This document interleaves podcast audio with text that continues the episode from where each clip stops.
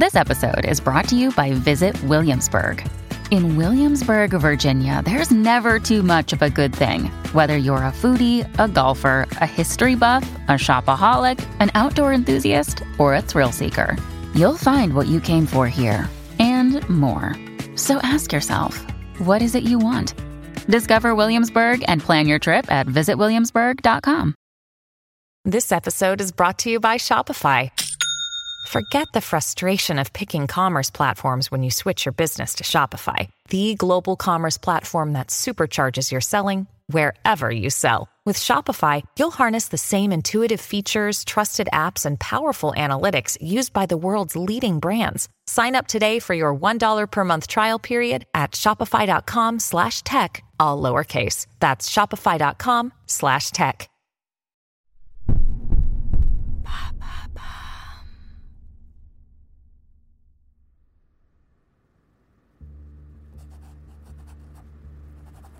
Préfecture de Tokyo, hiver 1983. Dans l'ambiance enfumée d'un petit studio d'animation, un homme dessine.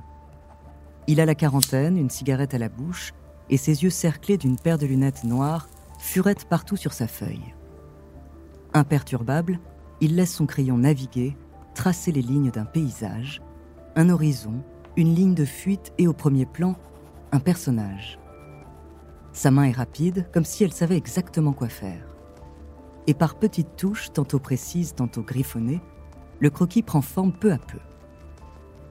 Le dernier rayon de soleil filtre à travers le store de la fenêtre, et l'homme est toujours affairé. Il travaille déjà depuis les premières heures du jour et ne bougera pas de sa chaise avant d'avoir esquissé quelque chose de fort et d'original. La passion le guide, l'exigence aussi. Mais à mesure qu'il avance dans son dessin, que les formes et les contours se figent sur le papier, il sent que quelque chose ne prend pas. Le mouvement est basique, l'expression artificielle, tout semble immobile, terne, sans vie ni personnalité.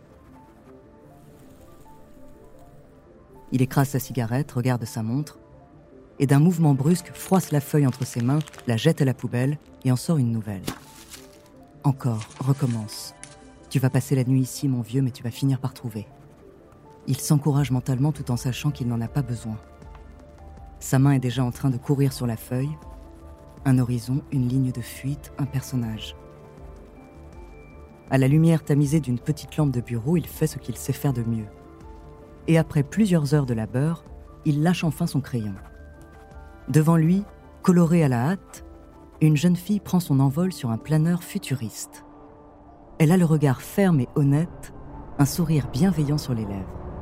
Ses cheveux rouges et sa tenue d'aviatrice bleu ciel flottent au vent, comme animés par un esprit de liberté. Derrière elle s'étend une grande vallée aux allures post-apocalyptiques et une forêt dense et mystérieuse où la magie semble régner. L'esquisse est spontanée, vibrante, magnifique. L'homme est satisfait. Son visage s'illumine brièvement avant de reprendre son air sévère habituel. Cette fois, il sait que son dessin fonctionne. Ce qu'il ignore encore, en revanche, c'est que le film d'animation qui en découlera, Nausicaa de la vallée du vent, connaîtra un succès retentissant dans les mois à venir. Et encore, ce n'est que le premier d'une longue série qui marquera à jamais le monde de son imaginaire débordant.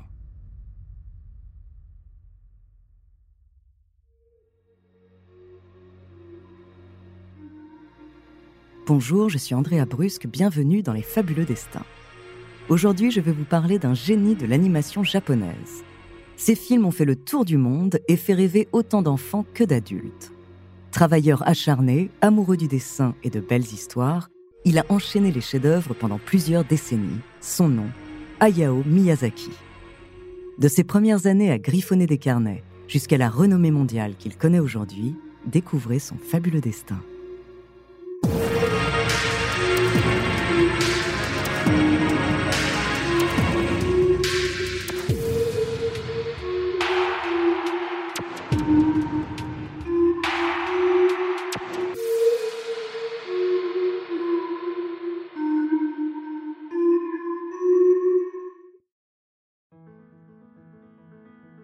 Hayao Miyazaki naît en 1941 à Tokyo dans une famille relativement aisée. Son père dirige une entreprise en aéronautique spécialisée dans la fabrique d'avions de chasse pendant la Seconde Guerre mondiale. Sa mère, atteinte d'une forme de tuberculose, passe beaucoup de temps à l'hôpital. Ses deux parents inspireront certains de ses futurs personnages, notamment Jiro, protagoniste du film Le vent se lève, et sa compagne Naoko, souffrant de la maladie, ainsi que la mère de Mei et Satsuki dans Mon voisin Totoro. Durant sa petite enfance, le jeune Miyazaki assiste au bombardement de sa ville, Utsunomiya, en juillet 1945. Sa famille est évacuée saine et sauve, mais ce souvenir laisse une impression durable dans sa mémoire. La guerre, les bombes, les explosions destructrices marquent son imaginaire et celui de beaucoup d'autres Japonais de son époque. Dès son entrée au collège, le jeune Hayao rêve de devenir dessinateur de manga. Soji Yamakawa ou encore le célèbre Osamu Tezuka sont des modèles qu'il cherche d'abord à imiter. Mais son style est encore hésitant. Et puis, faute de savoir faire les corps et les visages, il passe son temps à dessiner des chars et des avions de chasse. Après quelques années de pratique, son coup de crayon se précise et ses sujets se diversifient. Mais ce n'est encore qu'un hobby. Seulement en 1958, le premier long métrage d'animation en couleur sort au Japon, Le Serpent Blanc, produit par le studio Toei. Miyazaki a alors 17 ans, et pour lui, c'est une véritable révélation. À de nombreuses reprises, il retourne voir le film au cinéma, et à chaque fois, il lui fait le même effet. Une émotion profonde, pure et sincère. Désormais, c'est décidé, il fera tout pour devenir lui aussi dessinateur d'animation et qui sait, peut-être un jour faire un film aussi beau que Le Serpent Blanc. Durant ses années d'études en économie politique, le jeune Hayao consacre donc tout son temps libre à griffonner des pages et des pages. Il remplit des carnets entiers de croquis, d'esquisses et de débuts de scénario. Et à 22 ans, il réussit à se faire embaucher chez Toei, le studio d'animation qui l'avait fait rêver 5 ans plus tôt. C'est le début d'une carrière époustouflante où il aura l'occasion d'exprimer tout son génie à travers 11 films aujourd'hui devenus cultes. Avant de continuer cet épisode, nous voulions vous remercier pour votre écoute. Si vous voulez continuer de nous soutenir, abonnez-vous à la chaîne Bababam Plus sur Apple Podcast. Cela vous permettra une écoute sans interruption. Ou bien écoutez ce message de notre partenaire sans qui ce podcast ne pourrait exister. On se retrouve tout de suite après. When you need mealtime inspiration, it's worth shopping Kroger, where you'll find over 30,000 mouthwatering choices that excite your inner foodie. And no matter what tasty choice you make, you'll enjoy our everyday low prices, plus extra ways to save, like digital coupons worth over $600 each week. You can also save up to $1 off per gallon at the pump with fuel points. More savings and more inspiring flavors make shopping Kroger worth it every time. Kroger, fresh for everyone. Fuel restrictions apply. Another day is here, and you're ready for it. What to wear? Check. Breakfast, lunch, and dinner? Check. Planning for what's next and how to save for it? That's where Bank of America can help. For your financial to dos, Bank of America has experts ready to help get you closer to your goals. Get started at one of our local financial centers or 24-7 in our mobile banking app. Find a location near you at bankofamerica.com slash talk to us. What would you like the power to do? Mobile banking requires downloading the app and is only available for select devices. Message and data rates may apply. Bank of America.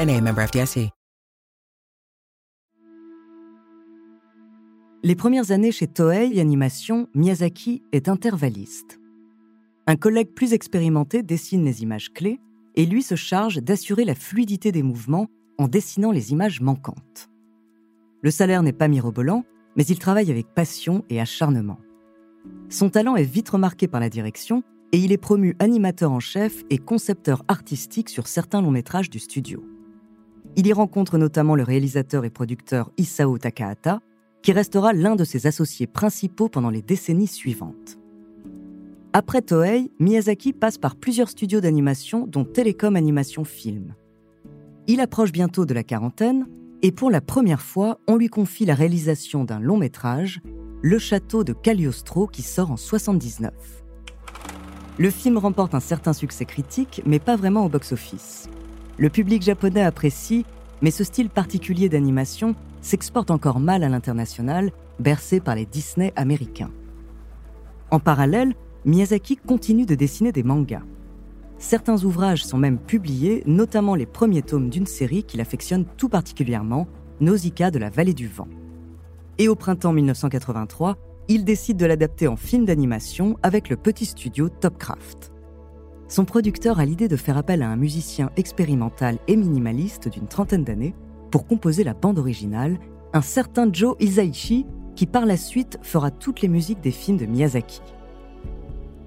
À sa sortie en 84, le film est un triomphe. L'animation est magnifique, le protagoniste extrêmement charismatique. Dans mes films, je représente mon idéal d'être humain, celui que j'aurais voulu devenir, celui que j'aurais voulu rencontrer, celui que j'aurais voulu voir sur la Terre. Pacifisme, féminisme, écologie, tous les thèmes de l'œuvre de Miyazaki sont déjà présents dans ces deux heures de pure magie. À la suite de ce succès, Miyazaki cofonde le légendaire studio Ghibli. Même si la structure change, l'équipe qui a travaillé sur Nausicaa, elle, reste la même. Et un an plus tard, un chef-d'œuvre voit le jour, le château dans le ciel. Inspiré de l'architecture galloise et grecque, les décors sont grandioses. La mystérieuse Lapiuta, cité perdue dans les nuages, et les pirates du ciel qui cherchent à la conquérir font vibrer des milliers de spectateurs. Et Miyazaki vient à peine de commencer à montrer son génie. En 1988, c'est Mon voisin Totoro qui sort dans les salles, suivi l'année d'après de Kiki la petite sorcière et trois ans plus tard de Porco Rosso.